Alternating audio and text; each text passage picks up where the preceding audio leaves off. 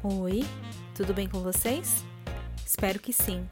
Eu sou Gisele Alexandre e você está ouvindo Manda Notícias, um projeto de jornalismo criado para o enfrentamento da Covid-19.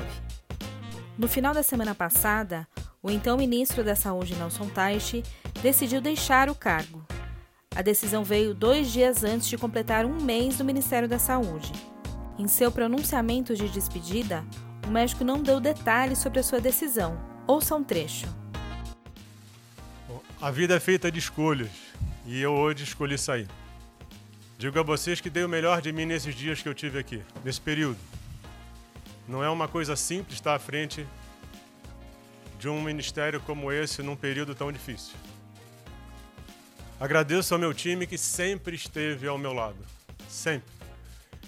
Esse é o trabalho de um grande time. Conduzir a saúde é o trabalho de muita gente, de um grande time.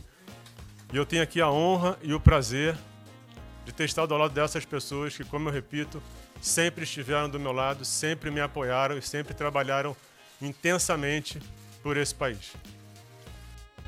Apesar de não ter mencionado os motivos de sua saída, jornalistas que acompanham a movimentação em Brasília afirmam que o ministro e o presidente estavam discordando de algumas decisões importantes sobre as medidas de enfrentamento à Covid-19. Uma delas, talvez a mais grave, diz respeito ao uso de medicamentos para o tratamento da doença, a cloroquina e a hidroxicloroquina. Importante dizer que desde 25 de março de 2020, os dois medicamentos já eram indicados pelo Ministério da Saúde para uso de curto prazo, apenas para pacientes graves hospitalizados com, com a Covid-19 no SUS. Mas o que o presidente Bolsonaro desejava era que eles fossem usados em pacientes logo nos primeiros sintomas. A orientação não foi apoiada pelos últimos dois ministros, Luiz Henrique Mandetta e Nelson Teich, ambos médicos experientes. Na terça-feira, dia 19 de maio, a Anvisa, Agência Nacional de Vigilância Sanitária, divulgou uma nota com as seguintes informações. Abre aspas. Diante das notícias veiculadas sobre medicamentos que contêm hidroxicloroquina e cloroquina para o tratamento da Covid-19, a Anvisa esclarece que esses medicamentos são registrados pela agência para o tratamento de artrite, lúpus, eritematoso, doenças fotossensíveis e malária. Apesar de promissores, não existem estudos conclusivos que comprovam o uso desses medicamentos para o tratamento da Covid-19.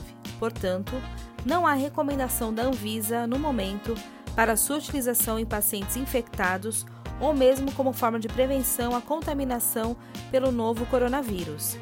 E a automedicação pode representar um grave risco à saúde. Fecha aspas. Mesmo sem a comprovação científica, na quarta-feira, dia 20 de maio, o Ministério da Saúde, que atualmente é comandado pelo ministro temporário, o general Eduardo Pazuello, que não é médico, divulgou as orientações para ampliar o acesso de pacientes com Covid-19 ao tratamento medicamentoso nos primeiros dias de sintoma dentro do Sistema Único de Saúde. O documento traz a classificação dos sinais e sintomas da doença que pode variar de leve a grave. É extremamente importante dizer, e por isso eu reforço aqui, que não há nenhum medicamento para o tratamento com efeitos positivos comprovados e nem vacina preventiva contra a Covid-19. O uso de cloroquina ou hidroxicloroquina feito sem orientação ou acompanhamento médico, pode levar à morte. Pesquisadores do mundo todo estão trabalhando para que em um futuro breve a gente consiga vencer essa doença, mas por enquanto, o melhor a se fazer é evitar a contaminação, seguindo as orientações da Organização Mundial da Saúde com a higiene e o distanciamento social. Eu vou ficando por aqui.